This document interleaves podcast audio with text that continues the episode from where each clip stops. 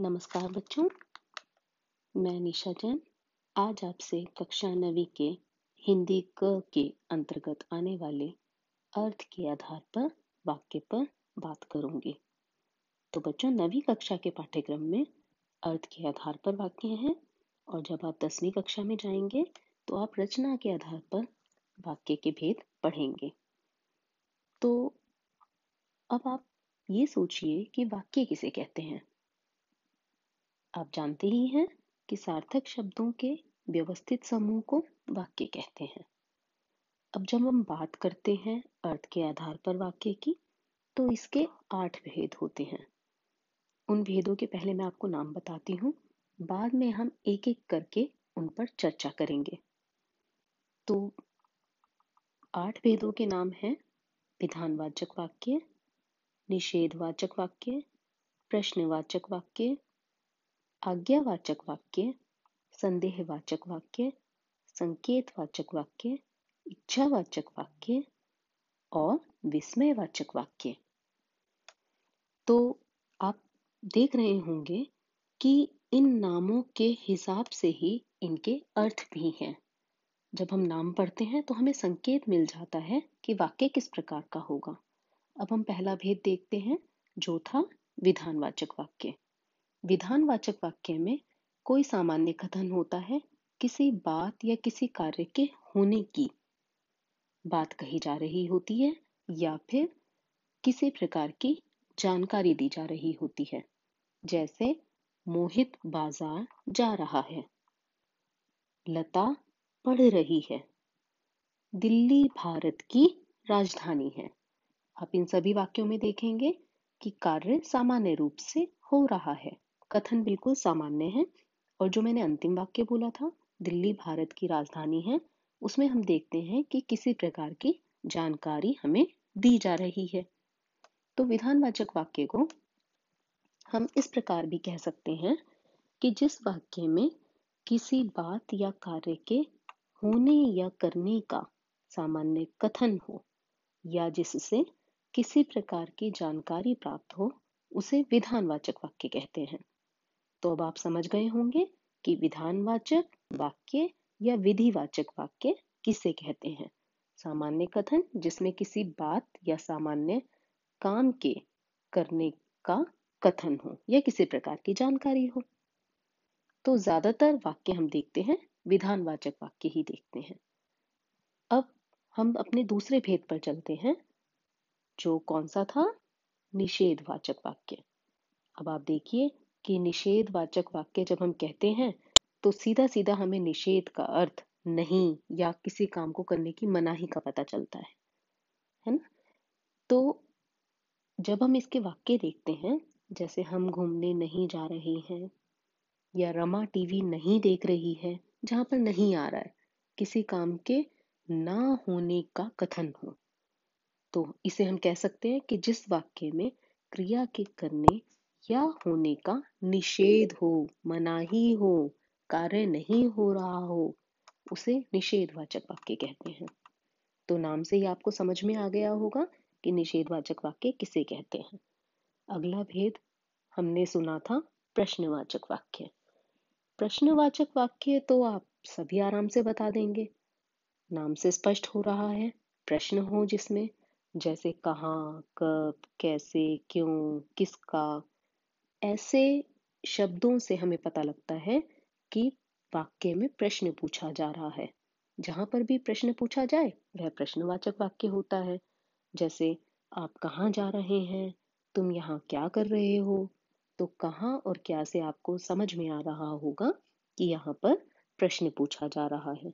और इसकी एक और पहचान है कि वाक्य के अंत में विराम चिन्ह, जो प्रश्न सूचक चिन्ह होता है वह भी इसके अंत में लगाया जाता है, जिससे हमें पता चलता है कि यह प्रश्नवाचक वाक्य है।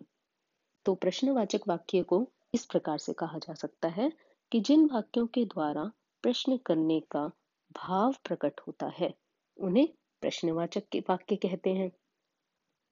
तो आपको यह सुनकर बड़ा आसान लग रहा होगा कि नाम के हिसाब से ही वाक्य का स्वरूप भी है। अगला हमने भेद सुना था, आज्ञावाचक वाक्य। अब आज्ञा से आपको साफ़ साफ़ पता लग रहा है कि यहाँ पर आज्ञा देने जैसा कुछ कहा जा रहा होगा। तो यहाँ पर आज्ञावाचक वाक्य है, लेकिन आज्ञा के साथ ही उपदेश, अनुमति, अनुरोध का भी बोध होता है। जैसे, तुम जाकर पढ़ाई करो।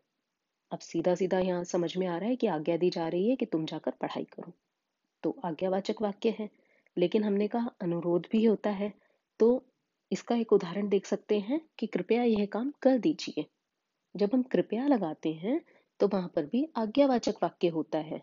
तो इसे इस प्रकार से कह सकते हैं कि जिस वाक्य से आज्ञा, उपदेश, अनुमति, अनुरोध का बोध हो, वहाँ पर आज्ञावाचक वाक्य होते हैं। ठीक है? तो अगला भेद हम देखते हैं। जो था संदेहवाचक वाक्य। अब आप सभी समझ रहे होंगे, संदेहवाचक वाक्य यानी कि कुछ डाउट की स्थिति लग रही है।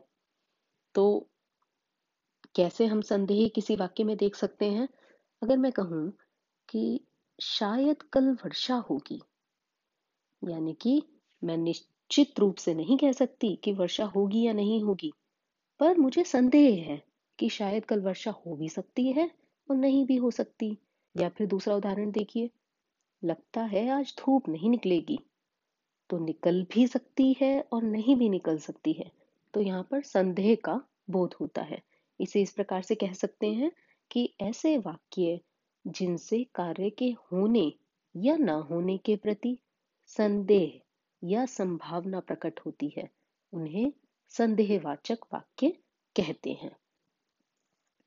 अगला जो हमारा भेद है, वह है संकेत वाचक वाक्य संकेत वाचक वाक्यों में कोई हिंट दिया जाता है।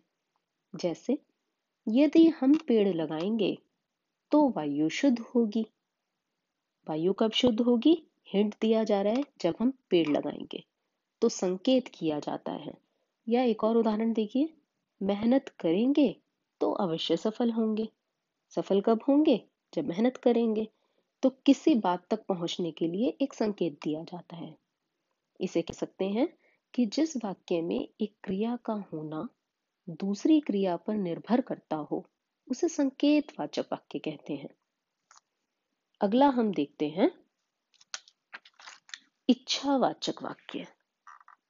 नाम से पूर्णतया स्पष्ट हो रहा है कि इच्छावाचक वाक्य अर्थात कुछ इच्छा प्रकट की जा रही है। तो जहाँ पर कुछ कामना प्रकट हो, इच्छा या आशीर्वाद प्रकट हो, वहाँ पर इच्छावाचक वाक्य कहते हैं। जैसे, आपकी यात्रा मंगलमय हो। यहाँ पर बोलने वाला अपनी इच्छा प्रकट कर रहा है, सुनने वाले के लिए कि उसकी यात्रा मंगलमय हो। या दूसरा उदाहरण उदाहरण देखिए कि काश आप प्रथम आओ। काश आप प्रथम आओ। तो यहाँ पर मेरी इच्छा है या बोलने वाले की इच्छा है कि सुनने वाला प्रथम आए। तो जिस वाक्य से इच्छा, आशीर्वाद, कामना आदि का भाव प्रकट हो, वहाँ पर इच्छावाचक वाक्य होता है। अगला जो अंतिम हमारा भेद है, वो है विस्मयवाचक वाक्य। विस्मयवाचक वाक्य जहाँ पर विस्मय हो खुशी हो, शोक हो, आश्चर्य हो, घृणा हो, वहाँ पर विस्मयवाचक वाक्य होते हैं। जैसे, वाह, कितना सुंदर बगीचा है। तो यहाँ पर कुछ आश्चर्य के और कुछ प्रसन्नता का भाव दिखाई दे रहा है कि कितना सुंदर बगीचा है। दूसरा, उदाहरण है, ओह, कितना अंधेरा है यहाँ। तो इसका एक और संकेत है कि जहाँ पर विराम चिन्ह विस्मयादी बोधक विराम चिन्ह आपने पढ़े थे, वो वाला चिन्ह जहाँ पर होता है, वो भी विस्मयवाचक वाक्य होते हैं। तो जो शुरू का हम शब्द लगाते हैं, उससे वाक्य का भाव पता चल जाता है।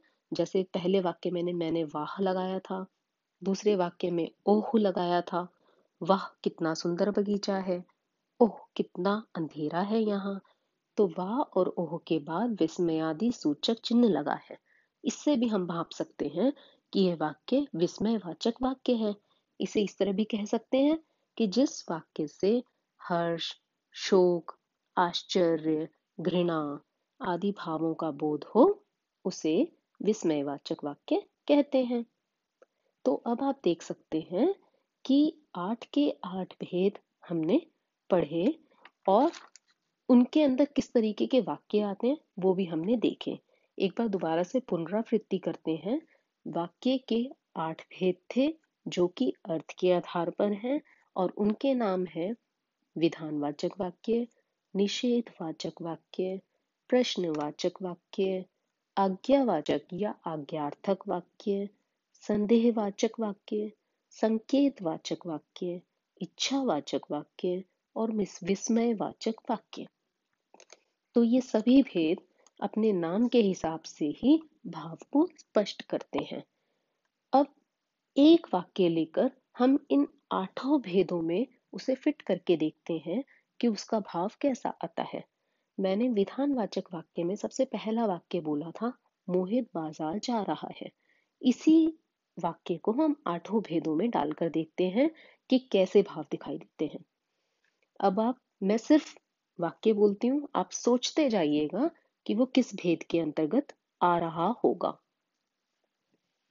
मोहित बाज़ार जा रहा है। मोहित बाज़ार नहीं जा रहा है। क्या मोहित बाज़ार जा रहा है?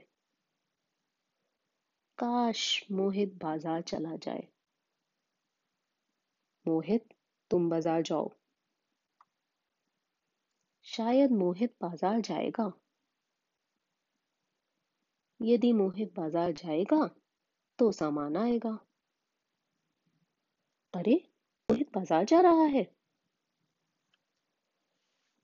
तो आपने इन वाक्यों के साथ ही सोचा कि ये किस भेद के अंतर्गत आता है?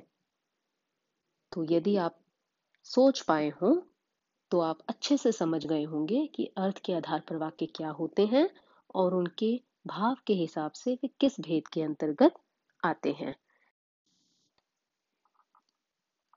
नमस्कार बच्चों, मैं निशा जैन। आज आपसे कक्षा नवी के हिंदी क के अंतर्गत आने वाले अर्थ के आधार पर वाक्य पर बात करूँगी। तो बच्चों, नवी कक्षा के पाठ्यक्रम में अर्थ के आधार पर वाक्य हैं और जब आप दसवीं कक्षा में जाएँगे तो आप रचना के आधार पर वाक्य के भेद पढ़ेंगे तो अब आप ये सोचिए कि वाक्य किसे कहते हैं। आप जानते ही हैं कि सार्थक शब्दों के व्यवस्थित समूह को वाक्य कहते हैं। अब जब हम बात करते हैं अर्थ के आधार पर वाक्य की तो इसके आठ भेद होते हैं। उन भेदों के पहले मैं आपको नाम बताती हूँ, बाद में हम एक एक करके उन पर चर्चा करेंगे।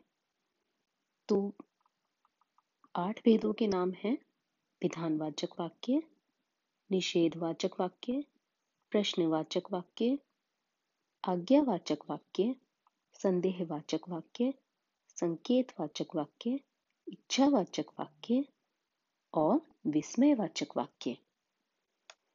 तो आप देख रहे होंगे कि इन नामों के हिसाब से ही इनके अर्थ भी हैं। जब हम नाम पढ़ते हैं तो हमें संकेत मिल जाता है कि वाक्य किस प्रकार का होगा। अब हम पहला भेद देखते हैं, जो था विधानवाचक वाक्य। विधानवाचक वाक्य में कोई सामान्य कथन होता है किसी बात या किसी कार्य के होने की। बात कही जा रही होती है या फिर किसी प्रकार की जानकारी दी जा रही होती है, जैसे मोहित बाज़ार जा रहा है, लता पढ़ रही है। दिल्ली भारत की राजधानी है। आप इन सभी वाक्यों में देखेंगे कि कार्य सामान्य रूप से हो रहा है। कथन बिल्कुल सामान्य है और जो मैंने अंतिम वाक्य बोला था, दिल्ली भारत की राजधानी है, उसमें हम देखते हैं कि किसी प्रकार की जानकारी हमें दी जा रही है।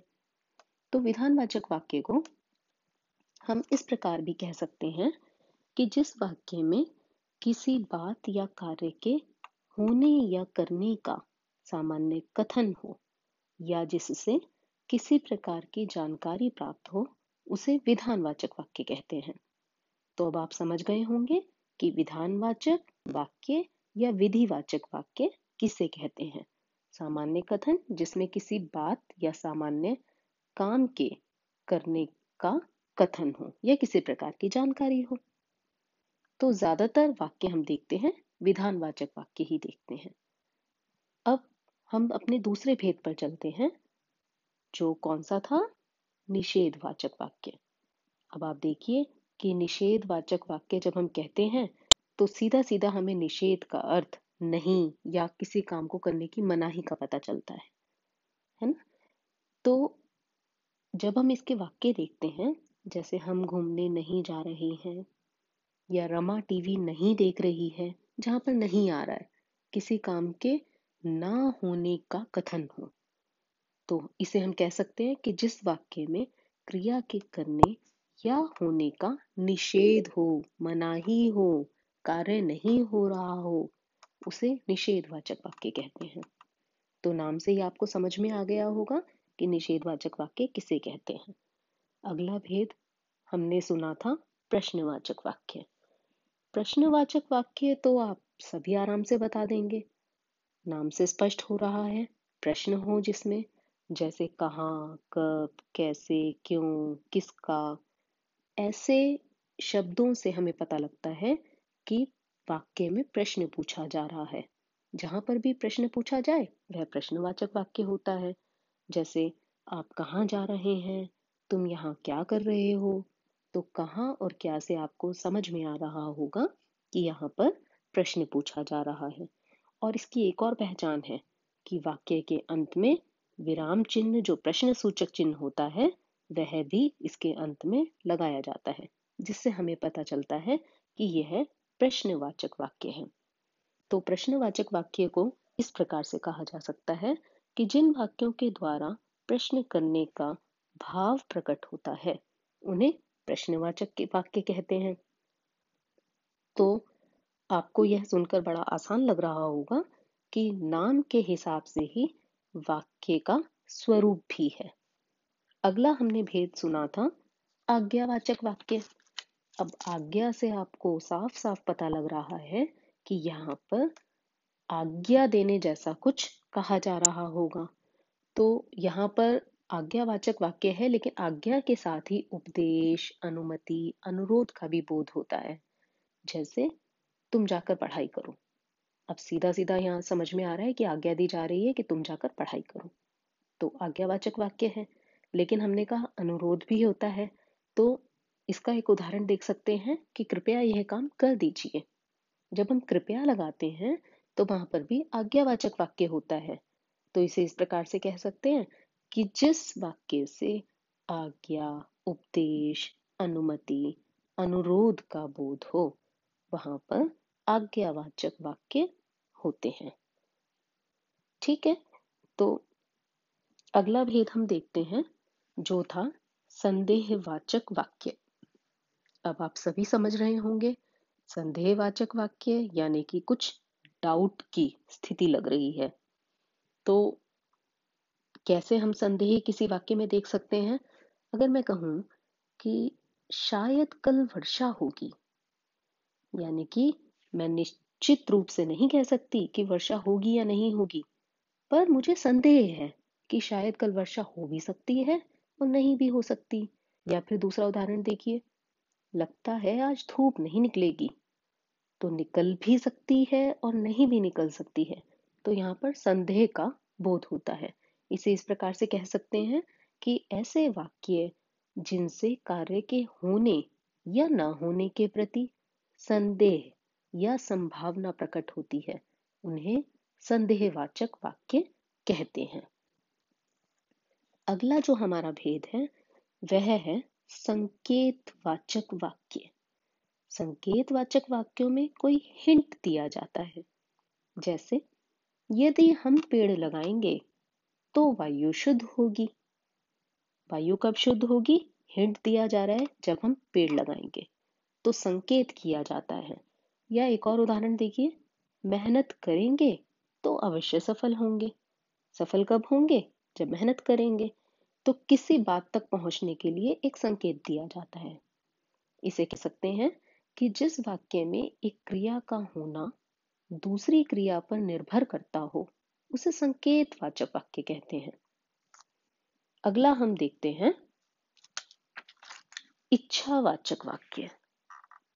नाम से पूर्णतया स्पष्ट हो रहा है कि इच्छावाचक वाक्य अर्थात कुछ इच्छा प्रकट की जा रही है। तो जहाँ पर कुछ कामना प्रकट हो, इच्छा या आशीर्वाद प्रकट हो, वहाँ पर इच्छावाचक वाक्य कहते हैं। जैसे आपकी यात्रा मंगलमय हो। यहाँ पर बोलने वाला अपनी इच्छा प्रकट कर रहा है सुनने वाले के लिए कि उसकी यात्रा मंगलमय हो। या दूसरा उदाहरण उदाहरण देखिए कि काश आप प्रथम आओ। काश आप प्रथम आओ तो यहाँ पर मेरी इच्छा है या बोलने वाले की इच्छा है कि सुनने वाला प्रथम आए। तो जिस वाक्य से इच्छा, आशीर्वाद कामना आदि का भाव प्रकट हो, वहाँ पर इच्छावाचक वाक्य होता है। अगला जो अंतिम हमारा भेद है, वो है विस्मयवाचक वाक्य। विस्मयवाचक वाक्य जहाँ पर विस्मय हो, खुशी हो, शोक हो, आश्चर्य हो, घृणा हो, वहाँ पर विस्मयवाचक वाक्य होते हैं। जैसे, वाह कितना सुंदर बगीचा है। तो यहाँ पर कुछ आश्चर्य के और कुछ प्रसन्नता का भाव दिखाई दे रहा है कि कितना सुंदर बगीचा है। दूसरा उदाहरण है, ओह, कितना अंधेरा है यहाँ। तो इसका एक और संकेत है कि जहाँ पर विराम चिन्ह विस्मया बोधक विराम चिन्ह आपने पढ़े थे, वो वाला चिन्ह जहाँ पर होता है वो भी विस्मयवाचक वाक्य होते हैं। तो जो शुरू का हम शब्द लगाते हैं, उससे वाक्य का भाव पता चल जाता है। जैसे पहले वाक्य मैंने मैंने वाह लगाया था। दूसरे वाक्य में ओह लगाया था। वाह, कितना सुंदर बगीचा है। ओह, कितना अंधेरा है यहाँ। तो वाह और ओह के बाद विस्मयादि सूचक चिन्ह लगा है। इससे भी हम भाप सकते हैं कि यह वाक्य विस्मयवाचक वाक्य है। इसे इस तरह भी कह सकते हैं कि जिस वाक्य से हर्ष, शोक, आश्चर्य, घृणा आदि भावों का बोध हो, उसे विस्मयवाचक वाक्य कहते हैं। तो अब आप देख सकते हैं कि आठ के आठ भेद हमने पढ़े और उनके अंदर किस तरीके के वाक्य आते हैं, वो भी हमने देखे। एक बार दोबारा से पुनरावृत्ति करते हैं। वाक्य के आठ भेद थे जो कि अर्थ के आधार पर हैं और उनके नाम है विधानवाचक वाक्य, निषेधवाचक वाक्य, प्रश्नवाचक वाक्य, आज्ञावाचक या आज्ञार्थक वाक्य, संदेहवाचक वाक्य, संकेतवाचक वाक्य, इच्छावाचक वाक्य और विस्मयवाचक वाक्य। तो ये सभी भेद अपने नाम के हिसाब से ही भाव को स्पष्ट करते हैं। अब एक वाक्य लेकर हम इन आठों भेदों में उसे फिट करके देखते हैं कि उसका भाव कैसा आता है। मैंने विधानवाचक वाक्य में सबसे पहला वाक्य बोला था, मोहित बाज़ार जा रहा है। इसी वाक्य को हम आठों भेदों में डालकर देखते हैं कि कैसे भाव दिखाई देते हैं। अब आप, मैं सिर्फ़ वाक्य बोलती हूँ, आप सोचते जाइएगा कि वो किस भेद के अंतर्गत आ रहा होगा। मोहित बाज़ार जा रहा है। मोहित बाज़ार नहीं जा रहा है। क्या मोहित बाज़ार जा रहा है? काश मोहित बाज़ार चला जाए। मोहित, तुम बाज़ार जाओ। शायद मोहित बाज़ार जाएगा। यदि मोहित बाज़ार जाएगा तो सामान आएगा। अरे, मोहित बाज़ार जा रहा है। तो आपने इन वाक्यों के साथ ही सोचा कि ये किस भेद के अंतर्गत आता है? तो यदि आप सोच पाए हो तो आप अच्छे से समझ गए होंगे कि अर्थ के आधार पर वाक्य क्या होते हैं और उनके भाव के हिसाब से वे किस भेद के अंतर्गत आते हैं।